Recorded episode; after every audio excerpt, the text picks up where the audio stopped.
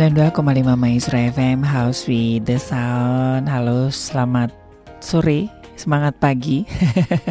Sobat Maestro apa kabar Anda ya? Menemani Anda sore hari ini ada satu informasi yang sangat penting buat Anda ya. Ini bukan kebetulan ya karena hari ini kan uh, hari wani, hari perempuan internasional ya. Nah tapi kita nggak ngomongin tentang pergerakan wanita-wanita di dunia Tetapi ini adalah uh, masih terkait dengan bagaimana peran seorang wanita terhadap anak-anak begitu ya. Dan sudah bersama saya ada Dokter Gigi Linda Linda Sari Sembiring dan juga Bapak Ade Maulana dari Rumah Sakit Gigi dan Mulut Maranata Bandung ya. Apa kabar dok? Ya, sehat, sehat ya. Mas Ari, semangat terima kasih. Ya? Semangat, semangat pagi. Pak Ade. semangat. Oke. Okay. Iya, nah kita akan bahas tentang peran ibu dalam menjaga kesehatan gigi anak sejak dari dalam kandungan dan tentunya ada yang spesial ya karena Rumah Sakit Gigi dan Mulut Maranata ini akan menginjak usia yang ke-10 tahun ya. Lucu-lucunya. Oke, saya ke Dokter Linda dulu ya, Dokter ya.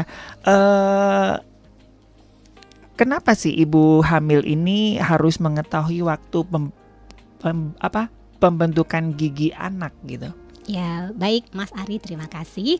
Uh, jadi uh, begini, uh, kenapa seorang ibu hamil itu penting mengetahui hmm. uh, kapan sih terjadinya pembentukan gigi, gigi. pada seorang anak, anak begitu ya. ya Mas Ari ya. Jadi uh, sebetulnya pembentukan gigi itu dimulai dari dalam kandungan Mas Ari.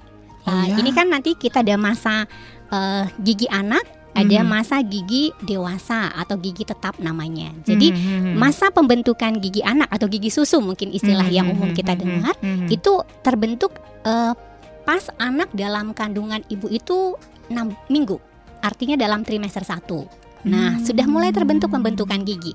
Jadi artinya apa? Seorang ibu hamil harus uh, benar-benar uh, uh, apa namanya ya benar-benar harus uh, menjaga gitu ya mm -hmm. kandungannya dengan uh, apakah dengan nutrisi iya, misalnya yeah, yeah, yeah. yang seimbang atau bahkan menjaga supaya tidak ada trauma dan sebagainya karena ternyata si pembentukan gigi ini gigi.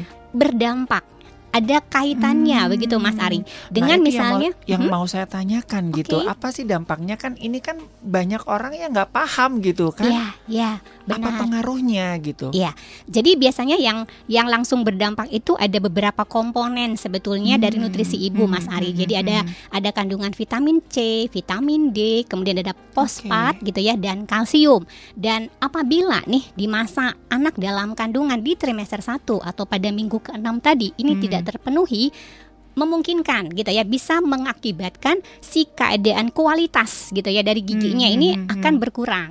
Jadi oh. sebetulnya kan kalau gigi ini Mas Hari ada beberapa lapisan ya, begitu ya. ya. ya. Ada email mungkin hmm, namanya yang sering hmm, kita dengar. Hmm. Kemudian ada beberapa lapis berikutnya. Biasanya kualitas email ini akan berkurang sehingga kadang-kadang mungkin seorang ibu uh, waktu anak sudah lahir, kemudian tumbuh gigi pertama atau kedua ada bercak-bercak putih begitu, hmm. Mas Ari. Hmm. Namanya white spot. Hmm. Jadi ini kadang-kadang ada kaitannya dengan asupan nutrisi yang tadi kurang pada saat di dalam kandungan begitu. Okay. Jadi memang sebetulnya itu berdampak. Jadi mulai dari trimester 1 enam minggu pertama, hmm, gigi hmm, susu pertama gitu ya, yang sudah mulai berkembang terbentuk itu akan berdampak apabila nutrisi yang ibu uh, konsumsi itu kurang. Hmm. Terutama tadi komponen nutrisi yang tadi saya sudah sampaikan hmm. tadi Mas Haris. Harusnya makan itu. apa nih ketika sobat maestro mungkin ini okay. udah di tes hamil gitu ya, ya okay. di di enam minggu pertama gitu. Nah, apa nih uh, yang harus dimakan untuk uh, mendapatkan apa ya supaya nanti dalam perkembangan uh, pembentukan gigi anak tidak terganggu? Ya, uh, jadi sebetulnya kalau asupan nutrisi ini kan dari seluruh makanan sehat hmm. yang kita konsumsi sebetulnya hmm. ada di sana Mas ah, Ari. Okay. Jadi sebetulnya seperti ibu yang sudah rajin misalnya nih makan sayur gitu ya, hmm. buah-buahan, hmm. misalnya susu, keju dan sebagainya. Sebenarnya sudah ada di sana kandungannya. Okay. Jadi intinya sebetulnya asupannya itu seimbang. Hmm. Nutrisi yang seimbang. Hmm. Jadi kalau semua nutrisi yang dibutuhkan baik secara umum untuk perkembangan anak bayi dalam dalam kandungan itu juga berdampak secara umum pada kesehatan gigi anak, terutama dalam pembentukannya nantinya Hmm. gitu, pembentukan Jadi ini hanya pengaruhnya apakah hanya dalam perkembangan gigi atau ada masalah-masalah kesehatan lain, Dok? Eh, yang yang bisa terjadi ketika nah ini kan juga jarang ya orang kan. Ya udah namanya bayi bayi lahir mang nggak ada giginya lah gitu kan. Ternyata itu sudah dimulai dari enam minggu pertama ya. Benar, nah ini ya iya. sobat maestro. Nah apakah ada dampak lain selain dari perkembangan gigi seorang anak itu? Eh, maksudnya kalau seorang ibu asupan nggak aware iya nggak Oh, aware oke. dengan dengan ah dan namanya gigi mana anak mah ya Iya. biasalah gigi keropos ompong lucu gitu kan nah apakah Iya. selain dari perkembangan gigi yang mungkin kurang bagus apakah ada gangguan-gangguan lain gitu dok Eh, sebetulnya secara umum lebih ke arah si giginya, ya Mas Giginya. Ari karena Oh. intinya kan ini pertumbuhan perkembangan mhm. pembentukan sebetulnya Mhm, ke mhm, giginya. mhm, mhm. Jadi itu ada beberapa tahap pembentukan gigi dan apabila di saat pembentukan ini terganggu maka muncullah kelainan seperti tadi terutama memang kualitas kualitas, kualitas gigi. dari si email. Jadi lapisan Hmm. pertama dari gigi itu Mhm. akan terganggu sehingga Oke. itu tadi biasanya nih setelah anak lahir giginya tumbuh, nah kemudian ada bercak putih tadi white Mhm, spot mhm, itu biasanya gampang sekali untuk berlubang. Untuk- hmm. Benar. Jadi dia akan mudah untuk karies kalau mungkin istilahnya mhm, seperti itu. Jadi memang biasanya sih lebih ke arah sih eh, pada saat pembentukan atau perkembangan dari giginya. Mas. Jadi ini artinya jadi kalau dari pembentukan awalnya itu sudah kurang tepat ke depan-depannya juga akan berpengaruh panjang dampaknya panjang gitu dok Iya, benar sekali Mas Ari. Karena kan nanti gigi anak ini kan dia akan ada dalam rongga mulut Mhm, anak mhm. sekian lama. Mhm, Kemudian gigi anak ini nanti akan eh, digantikan oleh gigi penggantinya dan itu akan Oke. ber- berdampak. Oke. Nah, ya jadi memang nanti itu akan ber, eh, ber- apa namanya ya eh, saling terkait, Terkait. sebetulnya. Hmm, Iya. Benar. Oke, nah ini menarik ya sobat maestro ya buat ibu-ibu yang mungkin eh, lagi hamil pertama atau kedua gitu ya. Jadi tolong perhatikan asupan gizi dan nutrisinya itu ya karena itu berpengaruh ya. Ini eh, sangat menarik yang tadi ibu hamil, sekarang ada ibu menyusui gitu kan. Iya. Apakah ada perbedaan? Eh, mungkin sedikit saya tambahkan Iya, tadi di yang ibu hamil, hamil, iya. mungkin eh, Mas Arya. Jadi eh, biasanya eh, seorang ibu hamil ada satu kecenderungan bahwa kesehatan rongga mulutnya itu biasanya eh, bisa dikatakan eh, tidak seideal gitu ya. Bahkan kalau perubahan hormon terjadi pun ada perubahan dari Mhm, gusinya kah, kebersihan mulutnya kah dan sebagainya. Kebersihan gigi ibu. Ya, Oh. jadi biasanya memang kalau seorang ibu hamil kadang-kadang kan memang eh, bisa dikatakan mungkin malas di trimester satu Hmm, mungkin ada hmm, morning hmm, morning sickness hmm, gitu ya Mas Ari. Jadi hmm. mungkin eh, ada kecenderungan eh, kurang rajin untuk membersihkan rongga mulut misalnya. Hmm, Sehingga kadang-kadang si kondisi-kondisi rongga mulut itu bisa berdampak juga dengan asupan nutrisi tadi. Misalnya Oh. gigi berlubang, tidak ditambal atau ada satu satu fenomena bahwa eh, merasa bahwa eh, kalau ke dokter gigi sedang hamil sepertinya tidak perlu dulu atau Hmm, hmm, hmm. takut atau khawatir. iya, ada nah, yang- seperti itu. Ada yang bilang bahwa selama ibu hamil dalam tanda kutip jangan ke dokter gigi begitu Ya. kan takutnya nanti ada apa-apa gitu. Ya, Ini fakta atau mitos sih dok? sebetulnya eh, disarankan, sangat disarankan justru seorang ibu hamil. Kenapa? Karena tadi adanya perubahan hormonal, eh, terutama mungkin ke arah gusi, radang Hmm. Oke, gusi. ya. Kemudian misalnya gigi berlubang sehingga akan berdampak dengan asupan nutrisi tadi. Hmm, Karena mungkin hmm, seorang hmm, ibu yang memang nafsu makan pun berkurang, Ya, ya, kemudian ya. kondisi mulut pun tidak mendukung, hmm, itu hmm, menyebabkan seorang ibu yang hamil mungkin malas untuk makan kah gitu ya hmm, atau hmm, bahkan hmm, hmm, untuk mengunyah gitu ya Mhm, mhm. kalau gigi belakangnya misalnya ada karies sehingga itu berdampak juga sebetulnya Hmm. gitu dan nantinya nih dampaknya apa kaitannya dengan waktu dia sudah eh, anak sudah lahir ibu menyusui nah hmm, biasanya begini, hmm, eh, pada waktu lahir anak eh, biasanya kan dikasih ASI gitu Iya, ya, iya. ASI. Nah, jadi memang ASI ini sebetulnya secara umum bagus untuk Mhm. pertumbuhan, untuk imunitas anak Mhm. dan dan memang sangat disarankan ya. Nah, tetapi memang ada beberapa pandangan walaupun ini masih pro dan kontra beberapa eh, penelitian yang dilakukan bahkan di Jepang terakhir itu dilakukan bahwa ternyata si ASI ini pun bisa berdampak atau Hmm. bisa beresiko terjadinya gigi berlubang Gigi pada berlubang. anak Oh. dalam jangka panjang apabila tidak ada pembersihan secara maksimal oleh seorang ibu Hmm. yang sedang menyusui begitu. Dan kemudian ternyata si kondisi rongga mulut ibu yang misalnya banyak bakterinya misalnya atau Mhm. giginya banyak berlubang, itu berdampak juga nanti pada waktu hubungan dengan anak. Jadi Oh. waktu menyapih dia memberikan anak dengan kondisi ini misalnya makanannya panas, ditiup-tiup gitu ya. Mhm, Jadi mhm. sebetulnya ada kaitannya nantinya adanya eh, transfer gitu ya bakteri Mhm, dari mhm, rongga mulut mhm, ibu mhm. ke rongga mulut anak.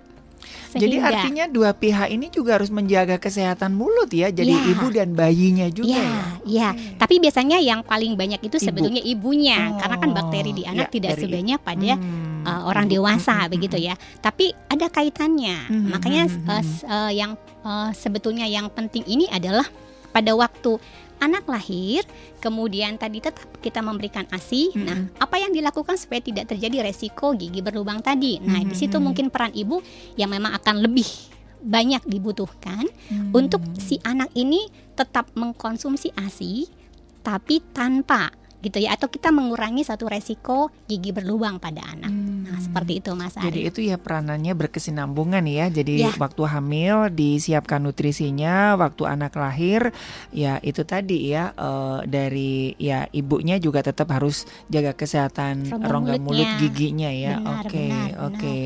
Nah, kenapa ini eh, ibu ini berperan penting, berperan penting untuk menjaga kesehatan gigi anak? Ya. Tanpa nges- mengesampingkan bapaknya ya Pak Ade ya.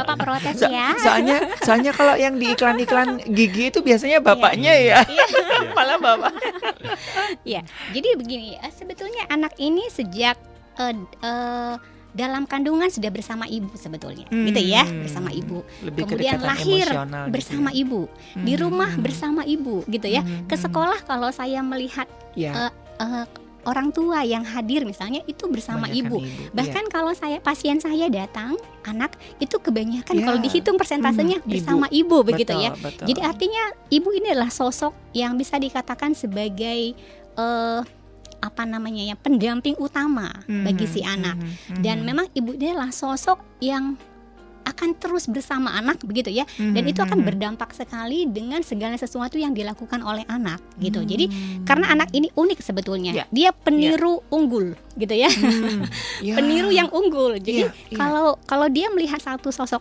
yang selalu mendampingi dia itu seperti apa, dia akan meniru Ngikutin gitu ya. ya. Jadi memang Hmm, ibu hmm. ini punya peran yang sangat besar sebetulnya dalam hal itu tadi pemeliharaan kesehatan gigi anak Nah, gitu. ini ini ini yang sering kali kadang-kadang ya ibunya maksain anaknya suruh gosok gigi, emaknya Ya. sibuk nonton sinetron. Harusnya berdampingan ya bareng-bareng gitu ya. Jadi ngasih ton ngasih contoh gitu, Dok ya. Iya, benar eh, Mas Ari. Jadi sebetulnya ibu ini role model sebetulnya. Hmm. Jadi begini, eh, anak ini sebetulnya eh, itu kan dibentuk dulu karakternya gitu Iya, ya, dibentuk karakter. Dia mempunyai karakter terus menerus dibentuk akan membentuk sebuah habit Mhm. perilaku Iya, gitu ya. Dan Iya. perilaku ini akan dikuatkan terus dengan lingkungan yang ada di sekitarnya dari sejak dini, Hmm. begitu ya. Nah, jadi Mhm. sebetulnya memang sangat diharapkan, walaupun tidak mudah sebetulnya, Mhm. Iya. seorang ibu itu mendampingi anak menyikat gigi sebetulnya, Hmm. Mas Ari, dari Hmm. kecil. Hmm. Makanya Hmm. tadi, misalnya eh, anak baru lahir, kemudian ibu mulai kerja keras, dalam Mhm. artian dia walaupun lelah menyusui, kondisi fisik mungkin bisa dikatakan lelah, Mhm. dia harus tetap membersihkan si gigi anak, gitu ya, atau Oke. bahkan membersihkan gusi dengan memijat. Nanti itu ada, ada Hmm, beberapa ada- sih sebetulnya ada tips, teh ada tipsnya. tekniknya ya. Benar Mhm. sekali. Jadi setelah itu misalnya masuk usia toddler 1 Hmm. sampai 3 tahun misalnya, Mhm. kemudian mulai mendampingi anak dengan memperkenalkan Mhm. sikat gigi. Tanpa odol pun tidak apa-apa. Ya. Karena dikhawatirkan nantinya tertelan tuh odolnya gitu ya. Iya, betul. Tidak masalah dengan yang penting perilaku sebetulnya. Jadi Hmm. lebih ke arah perkenalkan nih kita punya sikat gigi dengan seperti ini ukurannya. Nah di, di pasaran sekarang banyak Mas Hmm, Ari. hmm, Jadi bisa hmm, disesuaikan hmm, dengan hmm, kebutuhan. Setelah masuk usia TK, nah, disesuaikan lagi. Hmm. didampingin terus. Makanya sebetulnya pendampingan ini sampai anak usia 6 tahun itu tetap didampingi sebetulnya. Oke. Idealnya begitu. Mhm, mhm. Nah, Kemudian didampingi dalam arti bahkan ibu melakukannya gitu loh Mas Ari. Mhm, Ayo kita sikat gigi sama-sama. Perhatikan ibu cara menyikat gigi. Makanya Mhm, ibunya harus pintar juga menyikat gigi Iya. gitu ya. betul, betul, betul, betul. Ya, seperti itu. Jadi didampingi dalam artian langsung melakukan. masuk Hmm. Usia 7 tahun mangga didampingi dengan memperhatikan dan memberikan arahan misalnya. Boleh Oh. gitu. Tapi sampai usia 6 itu harus memperagakan. Bahkan Mhm, kalau mhm, ada mhm. beberapa teknik misalnya dia waktu toddler, dia misalnya dipeluk dari belakang misalnya Hmm. di depan cermin ada Iya, di iya. dipraktekkan seperti apa atau dia mencontohkan langsung. Tapi Hmm. gerakannya jangan gerakan cermin takutnya anaknya kiri dia kanan betul, gitu ya. Betul, betul, betul, Jadi betul. disesuaikan Mas Ari. Iya, iya. Jadi memang eh, bisa dikatakan peran ibu tuh besar sekali. cukup besar ya. Nggak lama kok ya sobat maestro, paling ya 2 3 menit ya, Dok ya setuju. buat Iya Mas ya, Ari, nggak dua, lama dua ya. menit, dua tapi menit cukup. dampaknya itu akan eh, kekal loh ya. ya, soalnya eh, soalnya saya suka melihat eh, soalnya dalam keluarga saya sendiri ya bagus, cuman si mamanya disiapin sikat gigi, odol, udah habis gitu nih. Ayo dek sikat gigi, ibunya pergi ke mana gitu kan. Sebaiknya didampingi ya sampai Didampingi. usia 6, Iya. 6 tahun 6 ya. tahun. Dan itu Iya. kan tidak hanya untuk gigi tapi kan juga emosional dan Benar pembentukan sekali. yang lainnya ya benar, tentunya ya. benar, benar buat Mas Ari. buat bonding ya sebetulnya ya. benar, benar. Hmm, Iya. Oke, oke. Nah, untuk penyakit gigi pada anak ini apa, Dok, yang yang biasanya yang yang paling tinggi gitu, Dok? Jadi kalau permasalahan eh, gigi pada anak itu tentunya yang paling tinggi gigi berlubang ya Mas Rin ya. Hmm. Jadi biasanya ada tiga eh, tiga penyakit gigi mulut yang bisa dikatakan itu eh, umum terjadi. Umum. Hmm. Yang pertama itu adalah gigi berlubang atau karies gitu ya. Hmm, Yang kedua hmm, itu penyakit gusi atau gingivitis mungkin istilahnya kita. Hmm. Kemudian yang ketiga itu Hmm, hmm, hmm. gigi tidak teratur atau mungkin di istilahnya kita itu berjejal gitu ya, tumpang tindih dan sebagainya. Jadi yang paling tinggi itu adalah gigi berlubang. Hmm, Jadi hmm. di kita itu di Indonesia itu ada penelitian sebetulnya Mas Ari. Hmm. Jadi namanya Riskesdas. Riset kesehatan eh, eh, nasional gitu ya. eh, eh, pada tahun 2018 itu terakhir itu dari 100 anak itu 97 anak punya gigi berlubang. Hmm. Wow, Banyak jadi sekali ya. prosentasenya Iya. hampir bisa dikatakan Semuanya. ha- hampir semuanya. Iya, iya. Jadi eh, dan ternyata ini kelompok usia yang bisa dikatakan si gigi ini masih akan bertahan misalnya nih usia 4-5 tahun. Hmm. Gigi pergantian itu terakhir itu taring misalnya Hmm, gitu. hmm, hmm. Taring atas itu 12 tahun. Artinya apa gigi anak ini masih akan terus difungsikan harusnya. iya, iya. Nah, tapi kadang-kadang karena lubangnya sudah sangat besar dan tidak bisa dipertahankan, akhirnya dicabut sebelum waktunya. Nah, gitu. Nanti Mhm, masalah ini mhm. akan memunculkan seperti tadi giginya akan tumpang tindih kah, tidak teratur kah Mhm, dan sebagainya. Betul betul Seperti dan itu. Ini tuh yang jarang sekali diperhatikan orang tua ya ketika anak anak sakit gigi ya udahlah udah wajar ya anak-anak kecil ompong kropos gitu kan lucu Ya. malah gitu kan bahaya ya sobat maestro ya. Nah jadi itu ya hati-hati sekarang ya. Nah terus bagaimana peran ibu dalam mewujudkan eh, gigi anak yang sehat dok dan eh, bagaimana eh, edukasi seperti apa yang seharusnya dari seorang ibu yang eh, harus diberikan kepada anak-anak. Kembali yang eh, yang tadi sudah kita bahas sama-sama Mas Ari. Jadi ibu ini adalah role model gitu ya. Hmm, Artinya hmm. memang benar-benar akan ditiru oleh anak dan eh, alangkah baiknya seorang ibu itu punya eh, satu pengetahuan gitu ya, Hmm, hmm, pengetahuan perilaku yang baik. Karena itu Hmm. berdampak kepada si anak gitu ya. Karena begini, kalau kita hanya mengatakan sikat gigi dua kali sehari, saya berpikir dari mulai dia lahir pun itu sudah sangat sering didengar. Mhm, Bahkan dia pun sering mendengar dari televisi dan sebagainya. Mungkin di sekolah UKS, UKGS Ya, misalnya, ya. dia akan dengarkan itu. Tetapi itu adalah satu teori yang yang memang itu eh, mereka dengar dan mungkin itu sesuatu yang tidak terlalu menarik bagi mereka. Ya, ya. Tapi waktu orang tua ikut terlibat gitu ya, Hmm, mendampingi anak, hmm, hmm, kemudian hmm. setiap dia berhasil tuh di hari itu kasih reward, Kasih boleh. reward, ya. Bintang emas kah gitu ya. Hmm, hmm, hmm, Atau hmm, dikasih hmm. stiker boleh. Ya, ya. Atau dikasih misalnya satu penghargaan yang memang anak ini benar-benar butuh. Hmm, Misalnya hmm, dia hmm. butuh cangkir yang lucu misalnya. Hmm, hmm, Mangga, hmm, enggak hmm, apa-apa hmm, gitu. hmm, Tapi hmm. artinya apa? Ada sesuatu penguatan perilaku yang bisa bisa kita lakukan, hmm. tetapi dengan dicontohkan terlebih dahulu, gitu hmm. ya. Yeah, Jadi yeah. memang benar-benar ibu di sini perannya sangat-sangat penting sebetulnya. Hmm. Jadi hmm. pola pengasuhan iya, pengawasan iya, hmm. pendampingan iya, percontohan iya, gitu yeah. ya Mas Arya. Wow. Jadi memang jadi besar ya benar, ya peran ibu ya. Benar sekali. Oke, nah ini agak yang sedikit kelewat dok. Bagaimana uh, kita sebagai orang tua mendeteksi bahwa ini adalah penyakit gigi yang serius atau yang memang ya wajar anak-anak dok? Ya. Untuk Jadi, mendeteksi okay. dini dok. Oke okay, oke. Okay. Jadi sebenarnya begini, uh, makanya kenapa uh, sering kita mendengar gitu ya hmm. uh, berkunjung ke dokter gigi enam bulan sekali hmm. gitu ya. Hmm. Sebetulnya ada maknanya. Jadi oh. sebetulnya proses gigi berlubang itu secara umum itu terbentuk enam bulan.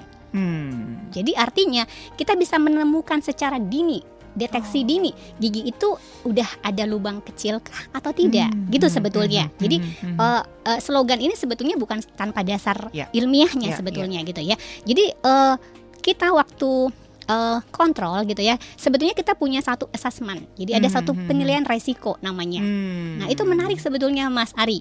Dan ini adalah satu tindakan pencegahan yang paling bagus betul, sebetulnya. betul. kenapa? Karena belum terjadi. Hmm, dia resiko. hmm, hmm, ya hmm, jadi resikonya apa saja? Misalnya tadi keluarganya ibunya punya lubang banyak. Misalnya hmm. anaknya ini mungkin uh, punya penyakit misalnya mm-hmm. atau anak ini kebutuhan khusus yeah, gitu ya yeah. atau hal-hal lain yang memang kaitannya nantinya punya resiko anak ini untuk gigi berlubang mm-hmm. sehingga mm-hmm. diperlukan satu penilaian resiko mm-hmm. namanya kariogram ya hmm, jadi kayak kita USG gitu yeah. ada ada satu ini jadi di yeah. gigi itu juga ada loh namanya kariogram hmm, jadi itu hmm. uh, karies gitu ya yeah. jadi satu penilaian khusus untuk resiko tapi perlu tiga bulan sekali kah kontrolnya, enam bulan sekali kah kontrolnya sehingga tidak terjadi gigi berlubang. Hmm. Nah seperti itu Mas Hari. Hmm. Ya. Oke okay, ya, jadi tidak ada rasa takut lagi ya sobat maestro, karena memang di rumah sakit gigi dan mulut Maranata ini konsepnya udah nggak kayak dulu ya mengerikan ya, udah lucu ya, dokternya juga lucu-lucu, oh, imut-imut iya. ya, ada dokter Linda, ada dokter, dokter siapa tuh yang dokter Ani, dokter, iya, itu ya. Adi, ya, dan ruangnya itu kan didesain seperti ruang anak bermain main ya, ya jadi nggak mengerikan begitu ya. ya. Oke, nah buat sobat maestro yang mungkin nanti kepingin uh, informasi lebih lanjut nanti bisa datang ya ke Rumah Sakit Gigi dan Mulut Maranata. Ini di masih di komplek ini ya um, Universitas Maranata ya. Betul ya, ya betul, jadi satu tempat. Ya. Nah, ini ngomong-ngomong tadi ya, ini kan uh, selain apa namanya peran wanita ini juga mau satu dega satu dekade, dekade nih. Nah, iya. ini ada apa nih Pak Ade nih iya, dengan R, R, uh, Rumah Sakit Gigi dan Mulut Maranata di usianya yang ke-10 tahun. 10 baik. Jadi sobat Maestro untuk tahun ini hmm. Rumah Sakit Gigi dan Mulut Maranata itu berusia 10 tahun, hmm. satu dekade atau satu dasawarsa ya, hmm. ya seperti itu. Nah, jadi yang namanya setiap uh, momen ulang tahun biasanya kita uh, mengadakan berbagai macam kegiatan maupun hmm. program-program yang hmm. lain. Nah, untuk yang ke-10 ini nih sobat Maestro, ini kita sudah melakukan ada yang namanya bakti sosial nih. Hmm ada hmm. pemeriksaan kesehatan gigi dan mulut serta yeah. cek gula darah. Wow. Kita dan ini terjun ke masyarakat, Mas Ari, dari mulai hmm. Februari sampai Maret kita udah hmm, dilakukan hmm. ke uh, gereja-gereja, terus ke instansi-instansi pemerintahan oh, itu. Hmm. Terus selain itu juga nanti di tanggal 13 nih sobat maestro. Jadi uh, bagi sobat maestro yang 13 Maret 13 Maret ini ya. betul yang hmm. sering atau yang suka melakukan donor darah nih. Kita hmm. juga ada kegiatan nanti oh. di tanggal 13 hmm. uh, donor darah hmm. uh, di Rumah Sakit Gigi dan Mulut Maranata. Maranata. Jadi sobat hmm. maestro silahkan uh, ngikuti aja datang aja ke RSGM Maranata. Hmm. Selain itu juga kita ada giveaway nih wow. Mas Ari. ada giveaway juga bagi sobat maestro, bagi sobat uh, eh, RSGE Maranata itu hanya tinggal menjawab pertanyaan di postingan Instagram kita. Hmm, nah, apa insta Instagramnya? RSGE Maranata. Simpel, nah, ya. langsung aja follow sekarang Betul. ya sobat maestro ya RSGE Maranata. Ya. Betul. Cuma Lumayan menjawab pertanyaan di kolom komentar nanti bisa hmm. mendapatkan uh, voucher tindakan scaling dan bleaching. Wah, Yeah. bleaching gigi ya, bukan bleaching Betul. rambut ya. bleaching gigi nih untuk sobat maestro nanti ya ya. tinggal Hmm. di follow aja nanti dilihat aja di Instagramnya Oke. RSGM Maranata ya nanti Mhm. tanggal 13-nya pas tanggal donor darah nanti kita akan undi untuk pemenangnya Hmm. itu akan langsung live Instagram kita. Wow. Betul. Itu cukup banyak ya Sobat Maestro ya kegiatan-kegiatan dalam rangka 10 tahun eh, Rumah Sakit Gigi Gigi dan- dan Mulut Maranata. Ini yang saya tunggu-tunggu tad- dari tadi nih. Ada promo apa nih? Nah, Pak Ade? kebetulan juga nih dalam rangka 10 tahun Rumah Sakit Gigi Mulut Maranata kita ada promo untuk pemeriksaan laboratorium Mas Ari. Jadi Oke. artinya di Rumah Sakit Gigi dan Mulut Maranata ini juga ada labnya. Betul. Orang kan konsepnya kan betul. beda-beda jadi betul, ini betul. nggak usah ke sana kemari ya. Betul. Jadi di RSG Maranata juga kita memiliki laboratorium kliniknya. Hmm. Nah, di sana kita akan mengadakan promo untuk pemeriksaan. Dia macam-macam Hmm, sih hmm, untuk hmm, pemeriksaannya ada anti HBS, HBsAg seperti itu, cek apa kolesterol total, Hmm, hmm, glukosa hmm. puasa seperti itu dengan harga yang lebih terjangkau, Lebih terjangkau. karena dalam rangka promo 10 tahun 10 Rumah Sakit tahun. Gigi dan Mulut Oke. Maranata. Jadi labnya ini umum ya dok ya. Betul. Jadi jadi untuk lab eh, yang seperti di tempat-tempat lain gitu ya. Betul, tapi tetap harus ada eh, surat rujukannya Surat- ya, surat oh. ininya dari dokter gitu ya. Hmm, Jadi hmm, tidak hmm, bisa untuk pemeriksaan atas pemerintahan sendiri seperti Hmm, itu. Oke. Nah, yang terakhir ada lagi kah? Oh, ini. haus promo nih Pak Betul. Eh, nanti untuk tanggal 20 Maret juga eh, Mhm. Mas Ari kita akan mengadakan bakti sosial juga. Mhm. Eh, kalau yang tadi kan pemeriksaan kesehatan Pemeriksaan. screening, Iya. kalau ini langsung dengan tindakannya. Oh. Jadi ada tindakan eh, scaling ya dok ya pe- pembersihan Mhm. karang gigi, terus ada pencabutan gigi juga, Benar. terus eh, penambalan gigi dan semuanya gratis. gratis. Gratis. Tanggal Iya. 23 Maret. 20 Maret 20. hari 20 Maret Senin. hari Senin. Iya. Oh. Tapi tanggal itu 13-nya donor darah, Darah. tanggal 20-nya betul. yang tindakan, mau Tindakan. cabut gigi, mau Betul. tambal gigi. Ya. Ya. Mau Tapi itu harus daftar dulu. Hmm, Daftar daftarnya dulu di Instagram, Instagram. RSG Maranata. Itu ada Oh. linknya. Silakan jadi sobat maestro manfaatkan untuk pemeriksaan atau tindakan gigi gratis di Rumah Hmm. Sakit Gigi dan Mulut Maranata. Tinggal follow aja Ya. eh, Instagram RSG Maranata. Oke, nah manfaatkan sobat maestro ya. Ini Betul. kapan lagi loh ya, Iya. gratis loh ya. Silakan Betul. ya, Anda bisa follow langsung Instagramnya di RSGM Maranata sekarang juga ya. Lumayan loh ya. Sekali lagi terima kasih Dokter Linda Ya, dan Pak. Ade. Bangga sama-sama Mas Iya Ari. dan silakan buat ada sobat maestro ya, Anda bisa eh, memeriksakan gigi dan mulut Anda plus Anda juga ke lab juga ya. Jadi nggak usah ke sana kemari ya. Jadi one stop dental service. dental Service. service ya. Baik dari Gra Maestro Jalan Kaca Piring 12 Bandung, saya Ari, rekan Yuda, Dokter Linda dan juga Pak Ade dari Rumah Sakit Gigi dan Mulut Maranata sepenuh hati, penuh kasih mengundurkan diri. Sampai jumpa dan Tuhan memberkati.